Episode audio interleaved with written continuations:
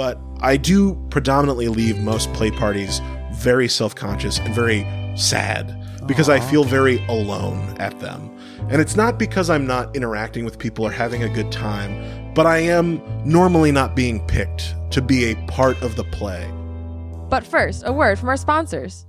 The Handy is leading a sex toy revolution for the dick havers. So you're going to want to get this one wrapped around your cock with free shipping when you use promo code Billy20 at thehandy.com. Dogecoin to the moon? Ready to buy the dip? Start investing in cryptocurrency today with Coinbase.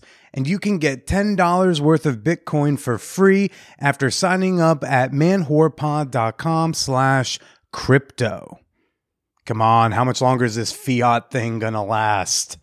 Mom deserves the best, and there's no better place to shop for Mother's Day than Whole Foods Market. They're your destination for unbeatable savings, from premium gifts to show-stopping flowers and irresistible desserts. Start by saving 33% with Prime on all body care and candles. Then get a 15-stem bunch of tulips for just $9.99 each with Prime. Round out Mom's menu with festive rosé, irresistible berry chantilly cake, and more special treats. Come celebrate Mother's Day at Whole Foods Market. Now let's get to the show. Welcome to the Man Whore Podcast.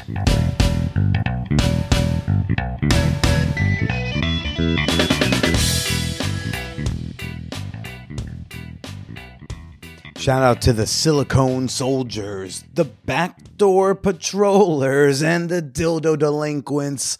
This is Billy Procida, and you are listening to the Man Whore Podcast. Uh, hey, everybody, welcome to the show. This week on the pod, I'm bringing back filmmaker Dillon Birdsall. Y'all might remember his past episodes promoting his documentary V Card. He's now working on a new project called More Than Monogamy, and I can't wait to share my conversation with Dillon in a little bit. We got into a lot of man stuff together. You know, uh, men, ah.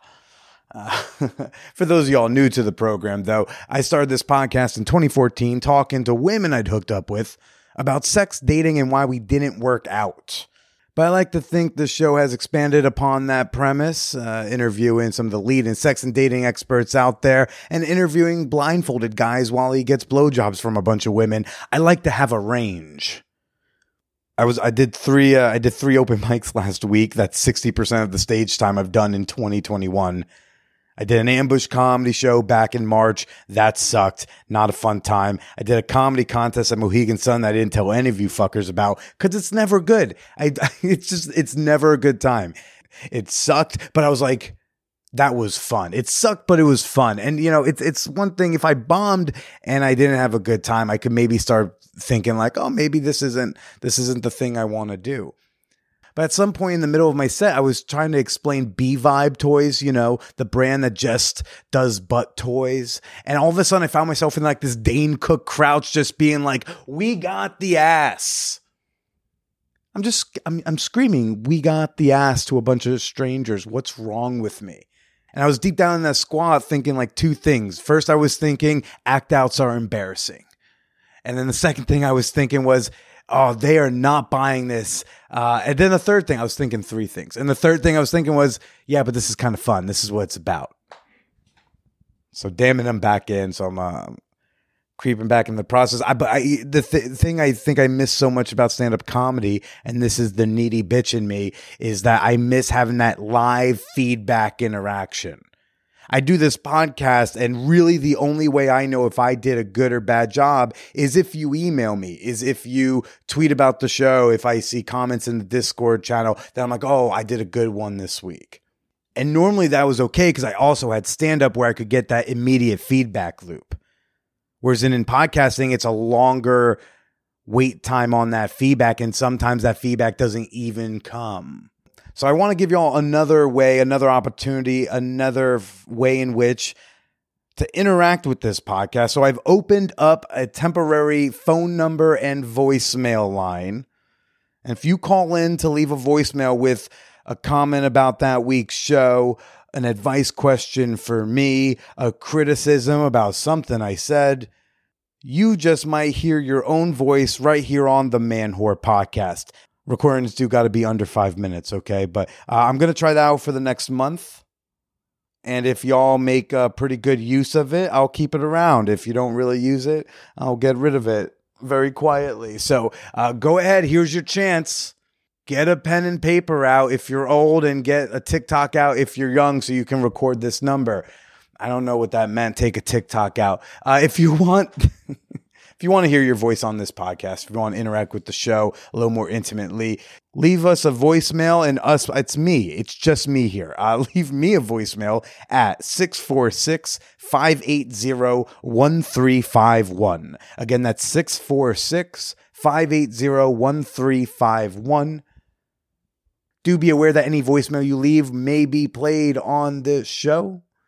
And I very much hope to hear from y'all. Uh, and and for the next month, I'll have the phone number in the show notes each week. Uh, should you have not had a pen handy. For the sake of my self esteem, please leave me a voicemail. Just how pathetic is that? Is that what it's like to date me? Kind of, just a little bit. Uh, before we get into this week's show with Dillon Birdsall, we're going to do a fan whore appreciation moment because I like to appreciate the people who validate me and my humor, uh, not just with comments, but with dollars. I want to give a shout out right now to Rachel M. She uh, she came exclusively for the bonus episodes, but she. She admits that the only bonus episodes she's ever listened to are with lesbian guests. I wonder what that's about. But thank you, Rachel, uh, for chipping in to the cause. And you too can become a member and receive a slew of great rewards and gain access to over 200 bonus episodes of the Man Whore podcast. Become a member today and support the man whore you love at patreon.com slash man whore podcast. That's Patreon, P-A-T R-E-O-N dot com slash man whore podcast. Dillon was on the podcast back in 2016. You can go check that out. Wow, that was so long ago. And uh, in this episode, you know, we're talking a lot about confidence and masculinity and sex and the importance we place as a society on sex and the damage that that does to people. In this particular instance, dudes.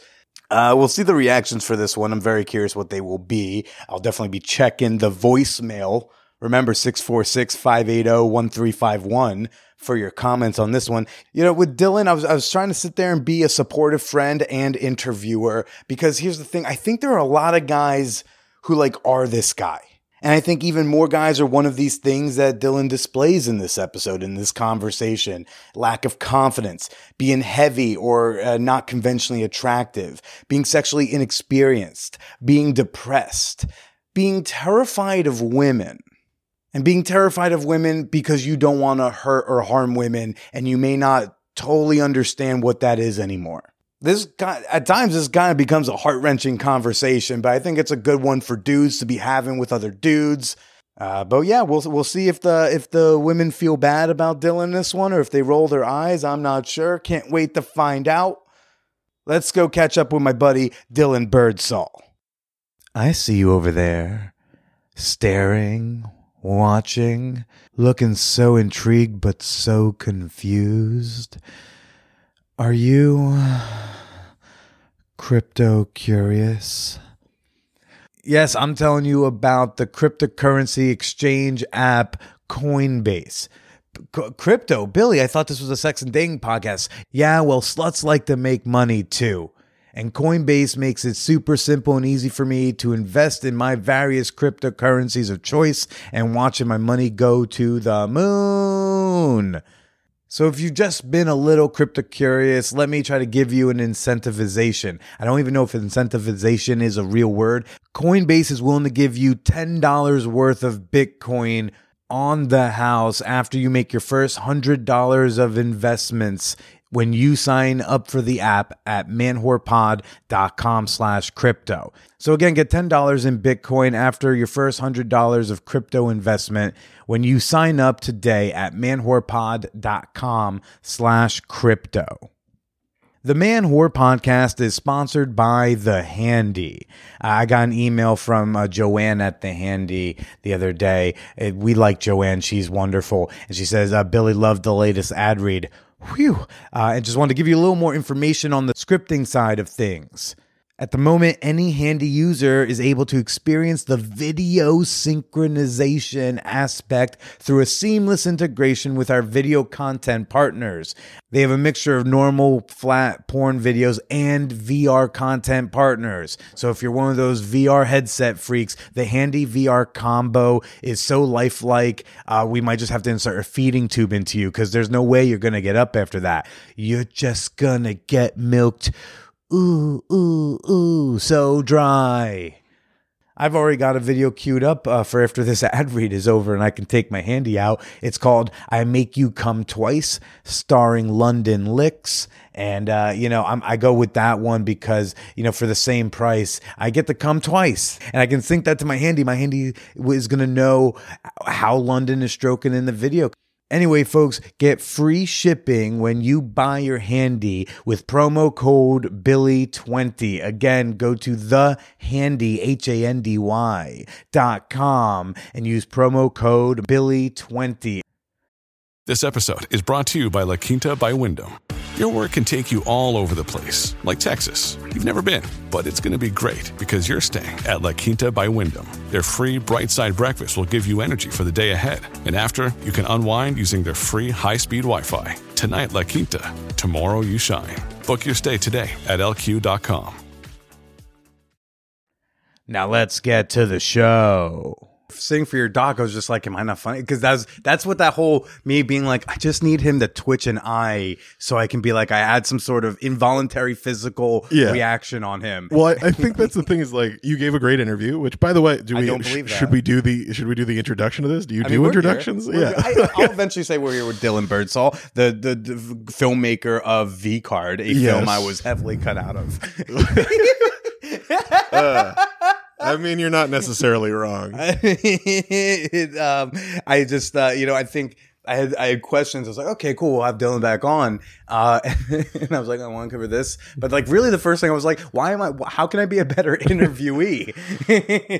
I honestly, at the end of the day, when it comes to documentaries, uh, and a lot of people don't necessarily realize this, like the editing process for docs is is huge, right? It's it's normally about a year to shoot and about a year to edit. So like the editing process is even more important than probably the footage that you're getting to a certain degree because you're really crafting the story in the editing room.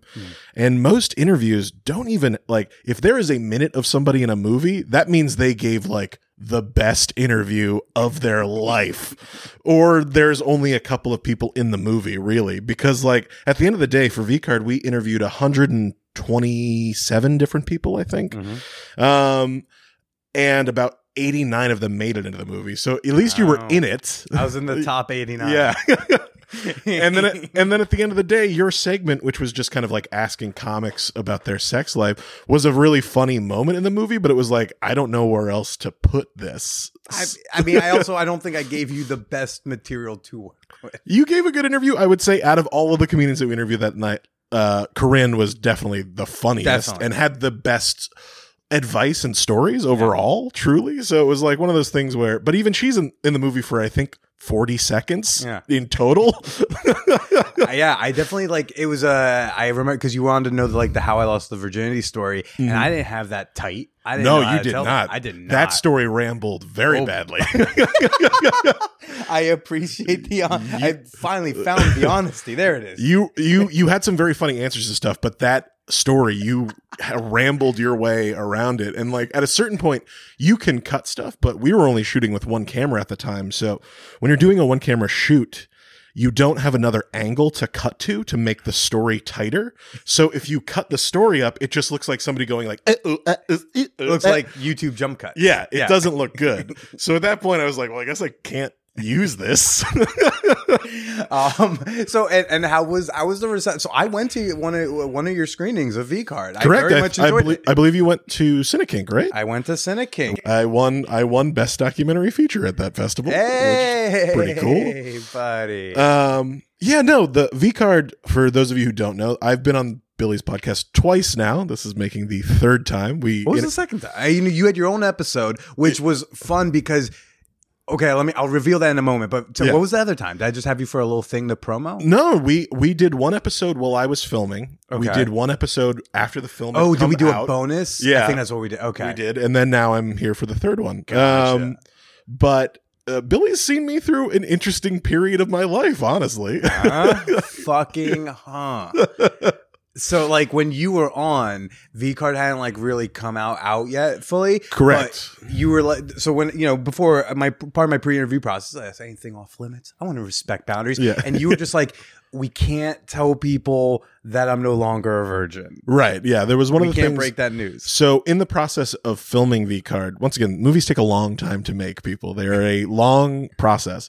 So, when I finished filming V Card, about seven months had gone by. Which we should say was about you being a, a virgin in your mid twenties. Correct. Yeah. The, the whole premise of the movie was that I was very upset uh, about my virginity. I didn't know how to like express what I wanted sexually, and I felt like a failure as a man because I hadn't had sex, which I think a lot of people can recognize and kind of deal with. And of course, at that same time, the incel movement was just starting to like gain traction inside America. And I didn't think I was an incel, but you know what?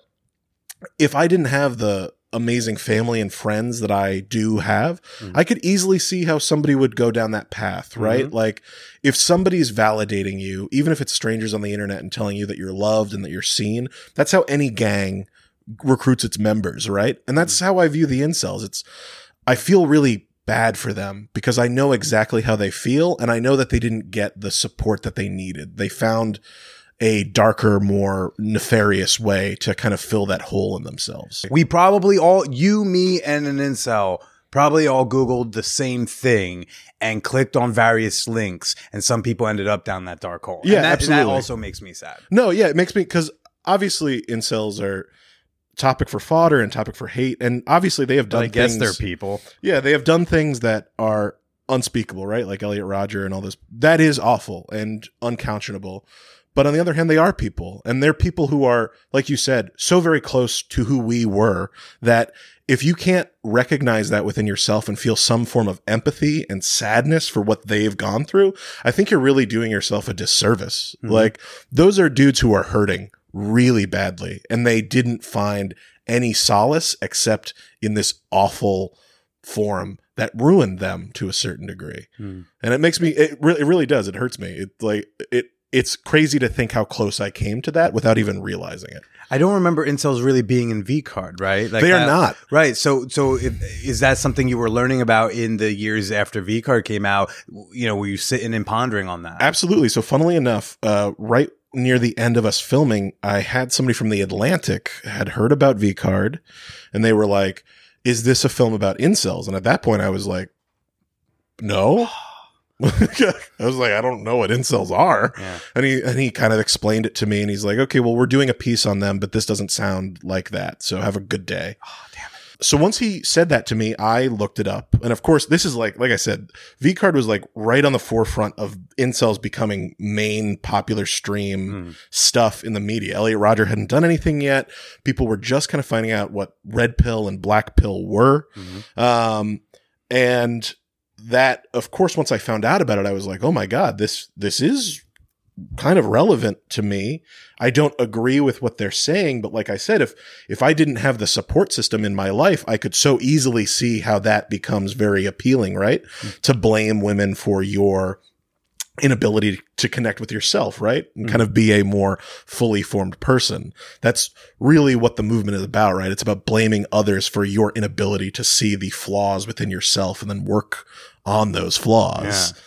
And I kind of it got put on the back burner really because like at that point we were very close to finishing V card. I didn't have plans on including like an incel segment in it because I didn't know like it would be very disingenuous of me right to shoehorn something in that I had just literally learned about like a week Yeah. ago into this It- movie. it's also difficult because like I've been trying for years. I want to. I would love to speak to like an incel influencer, but I don't even know who that is. Like I can't find like the guy. yeah, You know what I mean? and also there's always this fear right of like you don't want to necessarily promote their ideas or, or do like a joe rogan right where you're just like here are the facts and it's like are they facts bro like, i don't know I think it's fine to talk to uh, people. Talk, the whole concept of platforming, I'm always, I kind of roll my eyes at because at the end of the day, it's like it's never about like literally did you interview someone? Because ABC News interviews Bashar al-Assad, who Yeah, I guess that's genocide, true. right? So Yeah. it's like if we can have genocide people on an interview, I think we can talk to anyone. It's how we do it. Do we let Assad just like kind of steamroll and be like, I mean, they are kind of cockroaches. I And do- Joe Rogan's like, I don't know, that might be a point, bro. Yeah, I do think there's a point of accountability, and those are tough, uncomfortable conversations. Yeah. And if you're willing to have them, I love amazing. tough, uncomfortable conversations. Um, I but talk to my exes. Come on, man. so like, you finally lose your virginity, you finally have sex, and like the first time you got sad afterwards, did like part of you go, "I thought that was gonna fix it"? Well, the crazy thing was like, so I lost my virginity. We were about uh, eight months or six months into editing V Card. So movie's finished. We're heavily, we're about halfway done with the edit of the film. And like, just to give people, an, I mean, you know, spoiler alert, but like the the film does end in this like ambiguous. Yeah, the film way. the film ends with me being a virgin, but having accepted it and starting to love myself a little bit more and understanding that sex is not like the ultimate goal. The ultimate goal is to like accept and find love within yourself, Mm-hmm. which I think is a really beautiful way to end the movie actually. Like it's it's this really poignant way of saying that if you can find solace in who you are as a person, you don't necessarily need to be fulfilled by other people. Which is very difficult though, right? Like as a society, we keep telling people that relationships and things are what you need to be fulfilled. You need these objects or these people to be validated. And it's very hard to overcome that that mindset, right? And I'm still dealing it with it to this day. We're about to get into it as well. Like getting into the lifestyle didn't necessarily fix any of these issues. It only maybe exasperated some of them in some ways as well. Um, By the way, if the movie, not your real life, but if the film had ended with you losing your virginity, got, and God forbid, in some sort of like forced, convoluted way, I think that would have been disappointing as Yeah, like a viewer. absolutely. I would be like, I mean, like, good for him, but you know, yeah, is that the point? That was not my story, right? Yeah. Like my story was different, and so after But you did tell me off mic after we did the your normal episode. Uh, you did tell me the story. So can you can Dillon? How'd you lose your virginity? So I lost my virginity in what I think could arguably be one of the best ways. Uh, so we were promoting the film. Uh, we had some speakers and some other people, and uh, one of the women who was there that night, we kind of hit it off. Uh, like she was interested in the film, and she kind of liked me. And then I was like, "Hey, you seem really cool. Maybe we should go. Would you like to go get a coffee sometime? You know, just to get to know one another a little bit better." So we met up and and kind of got to talking. And she told me her story. She was in a polyamorous relationship with her partner and was also a sex educator at NYU and had really done a lot of work on herself and knew herself very well sexually. And so I got to talk to her and she seemed like somebody who I was looking for, right? Like somebody who could teach me how to better understand what I wanted sexually. So I very bluntly asked her, I was like, Hey, I don't want to be weird about this, but would you potentially like to take my virginity? I, I think that you would be an amazing person to lose my virginity to. And she was like, "Yeah, absolutely." And I was like, "Oh my god, that's Just like that? Yeah, that's amazing. You just asked. Yeah, just asked. I was very cognizant of it. Would you Would you recommend other people just say like, hey, you know, I think would you like to take my virginity? I think you need to build up the trust to a certain degree. I mean, I was also putting myself out there in a big way, right? Like I make this whole movie about it. Everybody knows at this point that I'm making the film, that like how I met her was through promoting the film, you know? So it's not one of those things where like I wouldn't recommend saying, Hey, I'm a virgin. Can you take my virginity to somebody that you just meet? Right? Like not the most tactful way to do it. But at this point, I had done a lot of work on myself throughout making the film and kind of seeing myself on camera changed my perception of myself. I didn't realize how like self-destructive I was being. Like watching yourself be awful to yourself is a really good form of therapy actually. Really shows you how uh your self-defeating mindset f- like manifests itself into the real world without even you realizing it. So at that point did some work, understanding was great. So we set a date to have sex. We do. It's fun. I would say that like at the end of the day, I had a beautiful experience with her and that was so deeply rewarding and fulfilling. But I can't deny that after I had sex, I was like, God, I can't believe I put so much pressure on myself to do this. And it was fun and amazing and a really great time, but it didn't change my world really. It didn't, it didn't have the same emphasis that it once did when I was so worried about it. Mm-hmm. Because of course it doesn't. Because in your own mind, you had made it a monolith, right? And I think that we all do that. Uh, We do it with relationships. We do it with women and men and jobs and all these things. We turn them into things that are unattainable and out of reach because if we tell ourselves that they are that, it makes it a lot easier when we get rejected or hurt or all these other things. It allows us to view them as something as an other instead of something that's very tangibly real and has consequences and feelings. And how how were the mechanics of the first sexual encounter? Uh, they were okay. I mean, I'm definitely, uh, I've been lucky enough now to have sex with, I think, six or eight people. It's one of the two. Uh, and my dick game is not great. I'll admit. I don't, I don't think I've had enough experience or practice to really be good at the like physical mechanics of sex. Why don't you think you were you're good at the physical mechanic? I know that. Well, I mean, because I, I am still a little awkward with my body. Okay. I, uh, to be very honest, I don't have the largest penis, and obviously that doesn't matter. But with the size of my stomach and stuff. Sure. like that, there are other physical limitations that come into play when you are playing with somebody, right? Like, Yeah, if there are better positions to do are than others Yeah, there are definitely better positions that well suit. Like doggy is much better for me than um like missionary sometimes because it just allows me more access to like stand up and do stuff so that my stomach and like fupa don't kind of get in the way of the pleasure that I'm trying to have. And I've also found that when women are on top, that is not the best for me. I actually find it kind of painful to a certain degree. I also have uh I didn't realize this at the time, but I have a lot of issues with uh, ED. Not so much from the physical. I get very self conscious. I very much start even even when I know that I'm with somebody who finds me attractive. I start getting very worried that are they enjoying it? Is this happening? Mm-hmm. And then once all of those emotions start to happen, of course, your dick is just like, bye.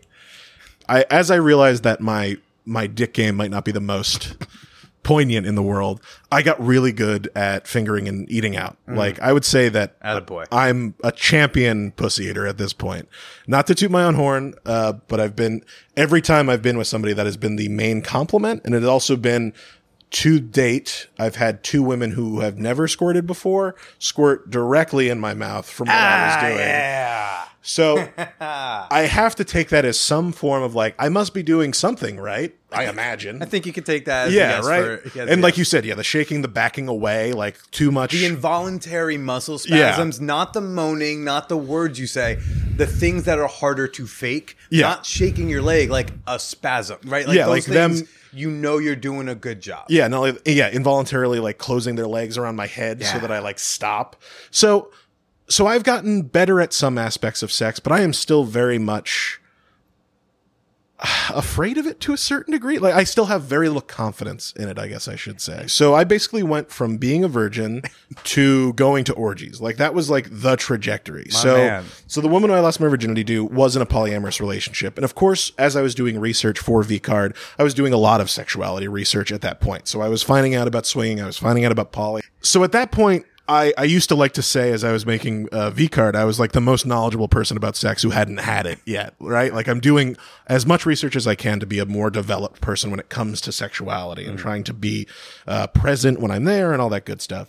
So luckily, the woman who I lo- lost it with was like, "Well, do you want to go to a party?" I was like, "Yeah, absolutely. That sounds amazing." Because once again, because I had had all this knowledge and research, all these things were they, they seemed like options at that point, right? Like they weren't scary or weird. There were things that I would like to try, and if I had a partner who is willing to go with me, it would be fun to do and that's kind of how it happened. So making VCard allowed me to meet a lot of people who were in alternative lifestyles, whether they be swinging, polyamorous, relationship anarchists, um, all of those things kind of came into my life. And I started seeing that like, one, I always knew monogamy was not necessarily the only way that people had to be in a relationship. Mm. But I also started discovering that I think that this might work better for me as a person, especially as somebody who is just getting to experience their sexuality, right? Like at 25, I had a lot of pent up sexual like angst that I still needed to work through and wanted to work through. But then this other aspect came into it where it was like, I make movies and I'm also not a very like sedentary person. I move around all the time. In the past five years, I've lived in five different places, uh, in and around the country. So it gets very difficult sometimes to have a relationship, right? Because at the end of the day, I know that I'm not in a place long enough to really be like, you should commit to me. like, I'm going to be around. And I'm not saying that you need to commit to me, right? Like, that's the whole thing about having these alternate lifestyles is that you can have sexual dalliances and things with people in and outside of a normal confined relationship structure. But I also find that kind of with my body type and me as a person, that necessarily doesn't really work for me. Um, and I would say even for a good example, uh, we can talk about any plenty of the other sex parties and stuff like that. But most recently, just this past Sunday, Yeah, I was going to ask you how the party I skipped for football went. yeah, What'd you wear? I just wore the best stuff that I could. You What, know, but what's like best stuff? Not you're not wearing a suit, no, I, I wore some really nice black pants, a really cool shirt, and like a nice overshirt. To but you didn't you didn't you didn't go like a sexy outfit. no, I didn't have a sexy outfit on Can me. I give a recommendation that like has like changed my mind about how like I'm gonna dress for sex parties with the Sure. body that like I can I have a complicated relationship with, but body stockings Interesting. because it turned it like I went with my friend Lucy Moon to a play party a couple months ago and and she's like a tiny little hottie right like hmm. makes porn thing right like she's stunning. And I got stopped so many times about how much people, how hot people thought I looked or how much they loved my outfit. My body was hidden, but not. Like it was hidden by the pattern, yet it's basically on full display. Yeah, absolutely. And that was Okay. cool. And I, I was, and there's a little hole in the crotch. So people are like, oh my God, there's a hole in the crotch. Ba, ba, ba, ba, ba, ba, ba, ba. I will try and consider that. I will admit, like for the listeners who And for as a curvy gentleman, I feel like it, if you find a, a pattern that you like, I think I think I need to find one that will fit me. Is the no, but they one. make them like that. A lot of them one size fits all. They do have ones that like just jump up to like e- you know extras sizes. yeah, we should. what I was looking for. We should say for the listeners, I am six foot four, and uh, I just like recently passed four hundred pounds. Although I don't look it, I kind of do. And it's one of those things where, much like you, I've always had an issue with my body. Right, Yeah. I am always uh, hyper conscious of it now, and even more conscious of it now because I. I understand that with my physique and just my overall demeanor, I could be very intimidating, Mm-hmm. especially to the fairer sex, where it's just one of those things where I never want you to be afraid of me. Yeah. And I'm very conscious of that. because you could be a bouncer or a comic book shop owner. Correct. Absolutely. You don't know. I could be I could be a neo-Nazi with this shaved fucking head and red beard. You don't fucking know. Um so I'm always like hyper aware whenever I'm in a room that I'm one probably going to be the biggest person in the room at any given time, and that was very true about this hacienda party. I was at least four inches taller than everybody that was there.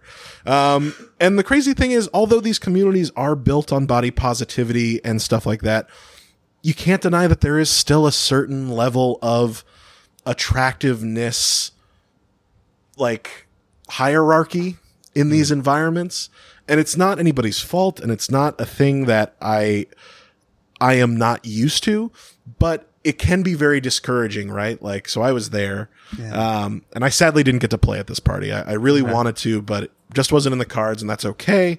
Um but there were other men there who were of course maybe in better shape and other things and they got to play with like four or five people. And it's like well obviously this is Kenneth is not the standard, Dillon. no, but it wasn't just Kenneth. It was like Q and a couple of other. So it's one of those things where it's like, I understand that I I need to do more work on me, right? I get it, and I need to be more confident and have more of these things.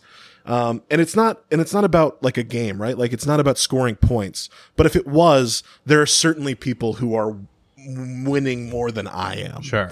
I've been I've been relatively lucky. I've been to a bunch of sex parties now. Mm-hmm. I've been to different communities both in New York and Denver and New Mexico and I have to say the community I do genuinely love, but I also feel detached from as well. I I don't necessarily know there's a part of you that obviously is in these environments because you want to be there. But I do predominantly leave most play parties very self conscious and very sad because I feel very alone at them. And it's not because I'm not interacting with people or having a good time, but I am normally not being picked to be a part of the play. Mm. And I'm not saying that I'm owed that. I'm not, I'm not owed anything like that. But I will admit that it hurts to see other people living the life that you want to live and feeling like your outer shell could be affecting that. And it also could be my inner shell as well, right? Maybe I'm not coming off as confident. Maybe I'm being too uh, kind and nice. I mean, that's one of the things that I'm always trying to make sure is, as I said before, I don't want to intimidate you. I don't want to make you afraid of this. I don't want to do that. And I'm, the more that I've learned about my sexuality is I run pretty sapiosexual so that I need emotional connection and I need intelligence to kind of really feel like I'm getting there. And more than anything, I need to feel like I'm being seen and accepted. Mm-hmm. And sadly, I don't ever really feel like that's happening. I don't, I, I've always felt in play parties like people are like, oh, Dillon's really funny and he's really nice, but he's not sexual. I, I don't want to have sex with him. Mm-hmm. I think that he's a cool person, but he's not what I, what I want right now. I get that. and it's it's fine, right? Like I would get that too. If you're at a sex party and you're presented with what society tells you is this beautiful version of a person, and they are a beautiful version of a mm-hmm. person, and then you're presented with somebody with like me who's a little awkward and a little heavy, and I wouldn't expect you to pick me either, and that makes me sad. So why do you go?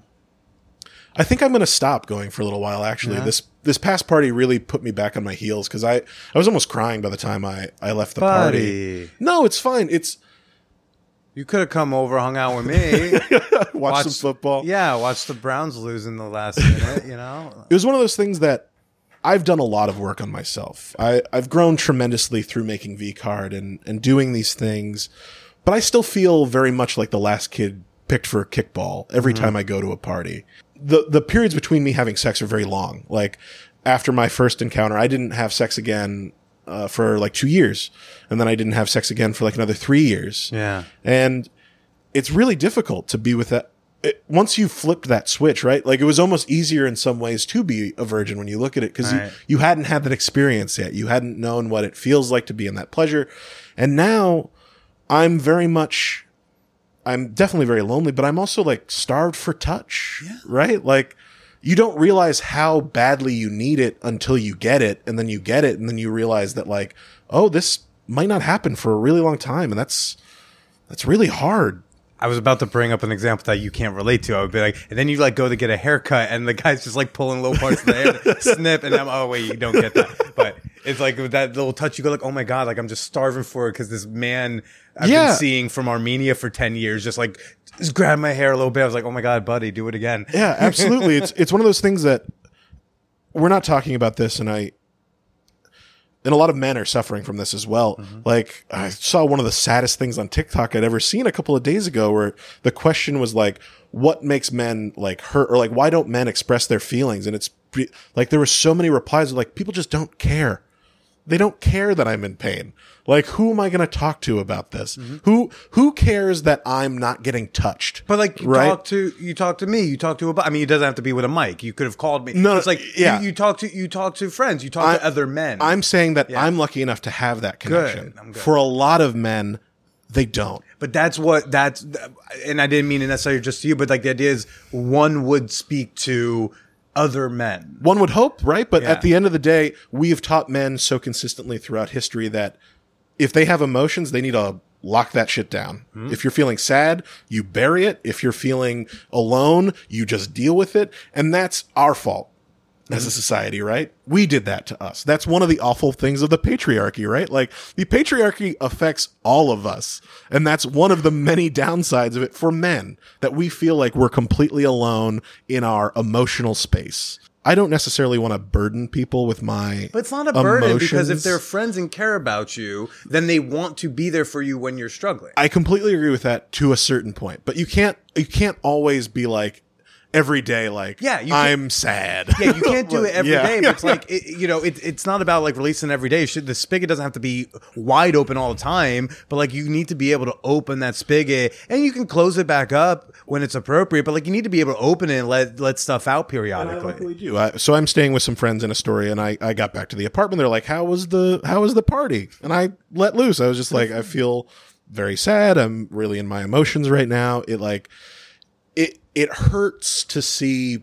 Also, let's be 100 percent honest. Hacienda was filled with very attractive people. Hacienda is filled with a lot of conventionally attractive people. I have also seen people who have like different looks and body types fucking get in it. That's true. I, I will say that I'm. I know But that like, yes, as a lot of people who like have gym memberships. It yeah, definitely. it was. It was most of the parties I've been to CrossFitters. is definitely a. There's a wider gamut of body types. I do have to say that the party I went to, there was a couple of maybe like bigger women to a certain degree, Mm-hmm. but they were getting plenty of attention and love. But for the rest of it, they were all like, yeah, you're right. They're very conventionally attractive people who went to the gym and like took care of themselves, and like that can be like intimidating, right? Like you're like, all right, how am I going to approach you? Like, let's do this.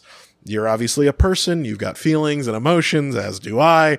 Let's fucking get into this. And also it, like I, I approached three different people to play with. And each one of them was a rejection for a different reason. One of the women was, I'm only here for female contact today. And I was like, totally cool. Fucking you do you. That's great. The second one was just like, I'm not in the mood uh, right now for you, but I, I think you're cool. Maybe is that I- how she like phra- words it, phrases it? yeah, she was just like, I'm. Uh, I don't know you that well. Maybe if I get to know you a little bit better, that would be fine. And I was like, of course, absolutely. I'm a brand new person in your life. Totally makes sense. And then the third one was just like, I've already played today, and I'm I am tired. My cup is not full for that activity. So it's like all valid reasons, totally fine. But it is still three subsequent re- rejections, Yeah. right? So at a certain point, you're just kind of like, okay, well, I think my cup isn't full anymore because I've just been rejected by three people. Uh, I'm feeling very conscious because I'm watching people do the thing that I want to do, but am excluded from. Not that I'm excluded because it's just like, as much as seeing people fuck in real life is really fun, at a certain point you're like, man, it would be really fucking cool to be over there doing it too. Yeah. Yeah. you know, I did have a good time. Okay. But the hurt of Yeah. not being accepted will outweigh that. I'm not going to say that Has- that's not Hacienda's fault. That's Yeah. my own internal stuff that I'm working through. And also, just a month before, I was in Denver and also went to a sex party where I was once again rejected by multiple people. So this is like a, a thing. And of course, then there's like just the rejection of dating nowadays Sure. because dating has become even more difficult amid the pandemic. And I was never good at it in the fucking first place, right? Hmm. Like it's, so now I, I, I'm at a point in my life where I feel like I've done all this work to become a more complete version of myself and to become a more conscious version of myself. And it still doesn't seem to be yielding any of the results that I was hoping it was going to yield. So what next?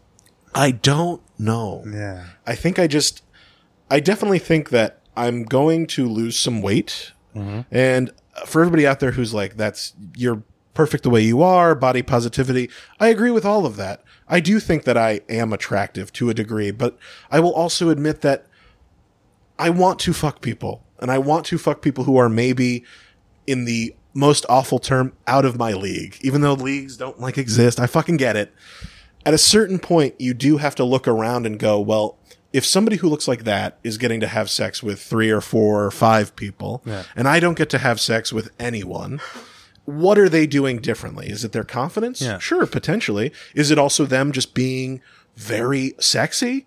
Yeah, I think that also plays into it. Well, not for nothing. Like you lose hundred pounds, you're still six foot four, three hundred. So it's like it's Yeah. not. th- It doesn't even have to be about like you have to look a certain way. It's more like you will feel just you will just feel great. Yeah. being like I lost hundred pounds. You'll still look. You'll still be a big dude. Yeah, I'll still. I'm always and going you'll to be, be like, I'm a big big dude who just lost 100 pounds. Right now, I'm a hot piece of ass. Yeah. And if we can get you just in the right fetish wear, I feel like you'd fucking be crushing. I think so. And I uh, that's the other thing. I don't feel very confident right now. Yeah. I don't really feel very attractive right now. Yeah. I don't feel very loved. And of course that's going to play into your subconscious and that's going to play into your consciousness even in general. And con- confidence has a lot to do with it as well. I think I'm always primed for rejection, mm-hmm. right? Like I think that's my default. That's what life has been for you. Yeah, I am just everly abundantly aware that I am going to be rejected. Like mm-hmm. that is just my baseline. So in the opportunities where I have gotten to have sex with people, and I've been very lucky. Like I said, I lost my virginity and I have been to play parties where I've played with people. And I Yeah. my most recent sexual encounter was in January with a woman who was conventionally, if you're talking about looks, completely out of my league, but she loved me for my personality and she thought I, so there is hope out there, mm. but there's also a certain level of what do I need to do to make myself better? And I want to lose weight now, not just so that I'm more fuckable, but so that I'm healthier and that I'm happier and that I have more confidence in who I am as Yeah. a person. So that's kind of where I am now. And as for dating in general, that is, I don't know. I am really, really depressed with dating currently.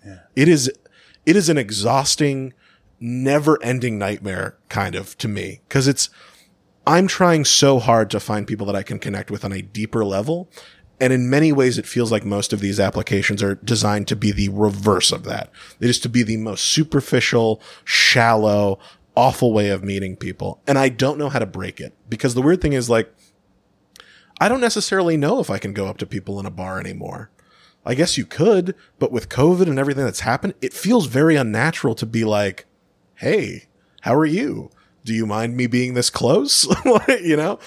And at the end of the day, like whether it be Bumble or Tinder, and I could potentially be doing them wrong. I, I admittedly do kind of like swipe right on most things because I'm just, I hate being on them and I just want to be off of them as quickly as possible. Then be off of them. Yeah, I have. I've deleted them, but it, it on- that feels like one of the only ways to find like singles in your area, and I don't necessarily know how else I do it. I guess I could join more groups. If you're at a bookstore and someone's holding a book that you fucking love, like it's okay to be like, oh, that's a great fucking book. And the interaction might stop there. Or they may stop and be like, no one fucking loves this book. This guy loves this book. Let me wait, why do you love this book? I thought I was the only one. I think you might be absolutely correct, and I think one of my biggest things that I am conscious of, but I still have very big issues with, so that's probably why I need to go to mm-hmm. more therapy, is I don't necessarily self sabotage, but I am, like you said, yeah, if somebody's at a bar, they're clearly there and you could approach them, but I get so worried like, am I going to scare them? Am I going to do like, No, like- because it's a bar. My experience has been I did not have the confidence to do that till I just had confidence in myself. So only in the last few years do I feel like I could just like say something to a stranger and like, hey, if I think they're a spark happened, cool. If not, I do leave them be and I, I let it be as simple as that book's fucking great. I hope you dig it.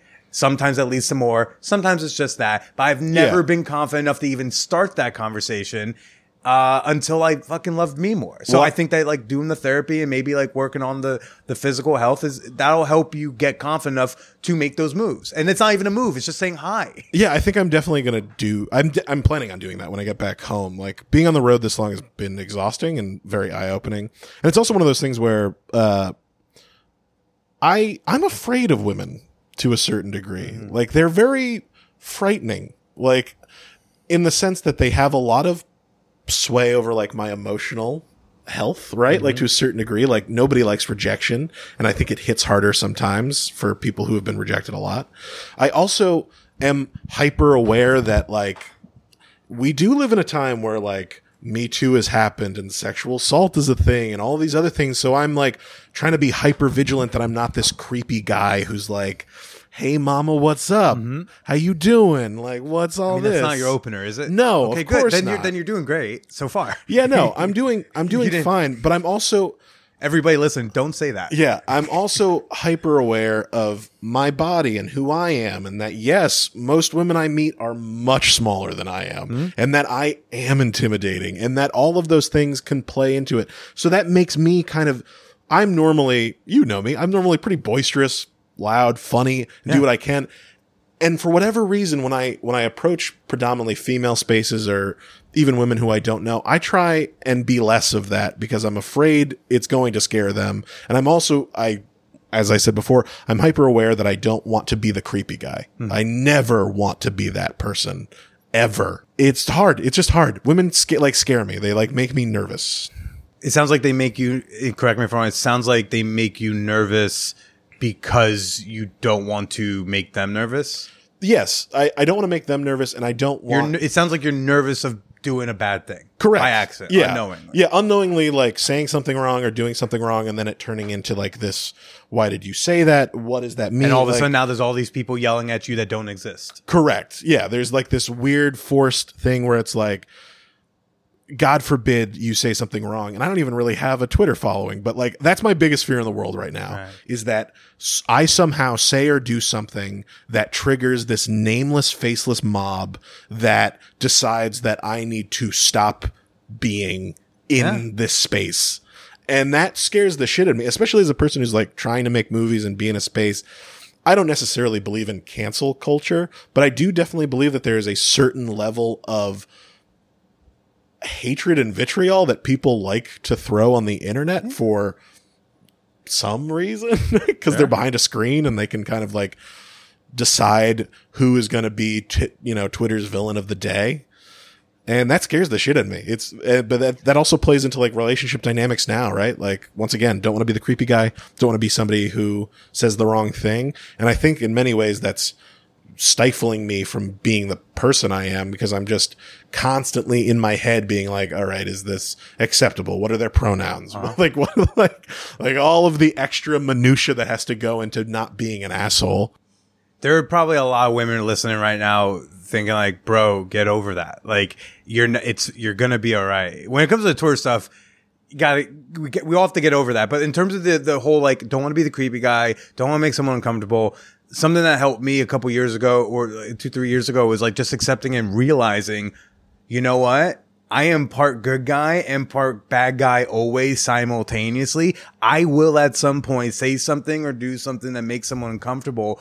Hopefully it's unknowingly. Um, at some point I might accidentally be the creepy guy. And it's about how we respond to, we don't have to say cancels, call out. How about just like someone pointing it out or dare we say even criticism? It's Yeah. like how we respond to it will say way more about you than whatever the thing itself is. And and you're right when you say like the the being. It's good to be conscious of it, but it sounds like you're scared and terrified of it. Oh, yeah, I have felt that way too, No, and it just stifles you. It, it Yeah. prevents people from seeing Dillon because Dillon's not being Dillon. Dillon is just trying to make sure I don't cause waves. Cause a few waves. You're not going to cause irreparable harm Yeah. if you go up to someone at a bar and say like, "Hi, I'm Dillon. Um, I saw I thought I saw you from across the bar. You're really cute. What's the your funny, name?" the crazy thing, the funny thing is that you're probably absolutely right. And most people who are in these anxiety, I know I'm fucking right. My Yeah. name's Billy Procida. also, people have been telling when I was being more self, when I was th- when I was more terrified of the same things you're sharing. That's what everyone was telling me, and until like I saw it play out, until I saw myself like hailing someone at a bar, and then like they weren't interested, but also the world didn't end. I didn't like harm the person; they just like rejected. You know, it was like a no or like a no, and the, but it's fine. Nothing happened. Yeah, the world didn't end. yeah, nothing And then I was like, oh my god god, all those endless numbers of um, teachers, older kids, um, friends, whomever who said it, every YouTube video that was trying to be inspirational for those who are insecure. Yeah, they were right every time. But you don't realize it until you got. You, I, I didn't realize it until I actually went and took the leap of faith and tried it. And when I saw that, like you know, the world didn't end, and I also didn't cause like irreparable harm to anybody. You know, someone just I, I maybe made you know somebody uh, had an unpleasant twenty seconds being spoken to by a stranger. It was okay. It is a, like, and that's the thing. Like, I'm Like the fact that you're thinking about it, and this is the other thing people told me. The fact that you're even thinking of this stuff means you're you're not gonna hurt somebody because you're already conscious of it. But if you're being terrified of it, you're stifling yourself. No, and that's that's the whole thing. It's like so I'm trying to break myself out of that, and maybe I probably need to do, like I said before, therapy's good. Like I I have been self therapizing myself for a very long time, and I definitely know I've grown a lot as a person. But I definitely think now I've hit some barriers that I can't work through by myself. Uh, so I should do something. I actually would really love to see, um, like a a sex not therapist, like uh, like a sex surrogate, like somebody who can kind of walk me through feeling more okay, not only with my body, but like female energy mm-hmm. to a certain degree. I mean, I know it may not be surrogates are a little more difficult to come by, but like honestly, I think if you find the right sex worker, that person, I think if you approach and say, "Hey, here's what I'm struggling with," are these, you know, I'm looking for someone to see. Could is this something like you might be a help with? You know, I think you can find the right tender sex worker who would be able to really work those things through you with you. Because if you talk to a lot of escorts, a lot of them will say that so much of their job is like kind of doing therapy. Well, I've talked to plenty of escorts. Yeah, Right. like nine times out of ten, this is funny for strip clubs too. You're not going there because you want to see some tits. You're going there because you want to be touched Mm-hmm. and seen and acknowledged. And that's one of the things I've been saying a lot, especially um, when it comes to like when people are like, "What do you want in a relationship?" And I'm like, "I want to be seen." And, uh, and they're like, "What does that mean?" I was like, "I don't think anybody." I I've never had an experience where somebody picked me, right? I've been in sexual situations with people that I initiated and that I turned into something through my own like gumption and will. But I've never had a woman go, "You, I want you. I see you and I want more of that." And I so desperately want that. I want to be the pretty one in the room, right? Like, don't you, like, I don't think these dudes realize how amazing they have it, right? Like, Kenneth or any of these other people who at this party who were chosen, right? Like, I, one dude was literally had two women who were just like, you, we're doing this today. Like, I don't care if you fuck her first or fuck me first, but we're both having you. And a little part of me was like, oh, good for them. And then another part of me was like, ooh, boy, that really hurts. like, it's like, that's never happened for me. Hmm. I, I can't, I don't have a, a time in my life where that's ever happened. I've always been the one to initiate and then finally have some sexual situation happen because I was the one pushing all of the right buttons in that moment. It would be so validating to have somebody who I'm attracted to go, yeah, I want you. I want you mm-hmm. badly. Like, let's do this. That's gonna happen. Fingers crossed. But you, I'm sure you felt that way too, right? like I'm it's wrenching because I felt that way. And Yeah. it wasn't like forever ago that I felt that way. Yeah. You know, so I I fucking get that. I get wanting to be at the party. I get wanting someone to pick me without me having to be funny and interesting and smart and stuff. Like for once could someone like pick me because they thought I was hot and then they find out like how funny I am. Right. Yes, that's absolutely right. Like Exactly it. It's like to be the pretty one in somebody's eyes would be, oh God, I don't even know what it feels like. It's an emotion I have never experienced. And that's the same thing when it comes to relationship. I've never been in a relationship and that kind of scares me to a certain degree because I'm 30 now and I, everybody I know, everybody I know has been in multiple relationships in their lives has, hmm. and are now, most of them are in serious relationships that are probably going to end in some form of marriage or ethical non-monogamy long term hmm. and they have partners. And I don't have that. I don't even know what that looks like. And a part of me is really worried that because I haven't gone through the years of being in a relationship, breaking up with someone, going through that emotional pain, physically understanding it, moving on to another person, finding about that other person, making them feel good. Like I'm worried that when I do eventually meet my person, right? Like I'm going to be so awkward and weird in the early stages of the relationship. They might be like, I don't, I don't trust you. It's weird. Like you, you don't know what you're doing. And obviously, once again, that's probably a, a depressive, self-fulfilling, self-defeating way of looking at it, right? Because if the person does want you, they'll look past some of those faults, especially if you're doing the bedrock communication that all good relationships have, where you're expressing your feelings and expressing your wants and needs and your fears to another partner. But I don't know. It's so easy being alone, but it's also so difficult. it's a very weird way. So I'm very glad to be in the lifestyle. I, it's opened me up to so many different things, but it has also isolated me more. It's made me feel more self-conscious. It's made me, uh, definitely tackle different forms of depression than I thought it would. Um, but at the end of the day, it all does just kind of come down to, yeah, I want to be seen. I want people to accept me for the person that I am. And I thought that would be easier. I mean, I'm pretty cool, not to toot my own horn. Like, I'm a documentary filmmaker who's traveled the world to a certain degree and has done a lot of cool shit in his life. And I sadly don't feel like anybody has ever really cared about that. I didn't even get complimented at the party. That was, I got one compliment on my tattoos and that was hmm. it. And I was like, damn, I'm very glad that I've done all of this work, but I'm still in a place where I don't. Funnily enough, I'm very much in the same place I was at the end of V-Card. Hmm. I'm a better person, I'm a more understanding person, but I'm still a person who is riddled with self doubt and worry and a fear of women that I'm trying to get over. But honestly, at the end of the day, women haven't been super nice to me they're not a monolith and they don't does they don't need to be nice to me right? Like i'm not owed anybody's kindness or care or respect. But at the end of the day my interactions with women normally lead to me feeling inferior in some way. And i don't know if that's my fault. It's may, probably nobody's fault. We probably shouldn't even assign blame in any way shape or form. But like I said, my my default is rejection, and my default with most women, who of course are individuals and not a monolith, has always just been like, he's fine, but I have no other feelings about him. So it's like, well, okay. I feel like I feel like yeah. I feel like all the women were with you until you said like the very last until that, and then they were like, "You need to get the therapy." No, I'm going to go to therapy. I'm, and I'm glad about that. yeah, I'm definitely going to do that. Hey, Dillon, if uh, one, um, do you feel like you have like at least ten minutes talking about the new doc that you that that we haven't really gotten into? Oh yeah, we haven't even talked about the other documentary. Okay, okay, okay. right So we'll do that as a, we're gonna do it as a bonus. Dillon, I I hope someone picks you sooner than later. Thank I you. think you are very pickable. Thanks. So are you, Billy. Oh gosh, um, Dillon, where can you know we're gonna do a little bonus episode talking about the new documentary that um I'm uh, you know I may or may not get cut out of, and uh, but for now, bef- where I would say before we do the bonus, I should say so. The whole reason that I'm in New York right now, even talking to Billy, is I'm in the process of making my second feature length film.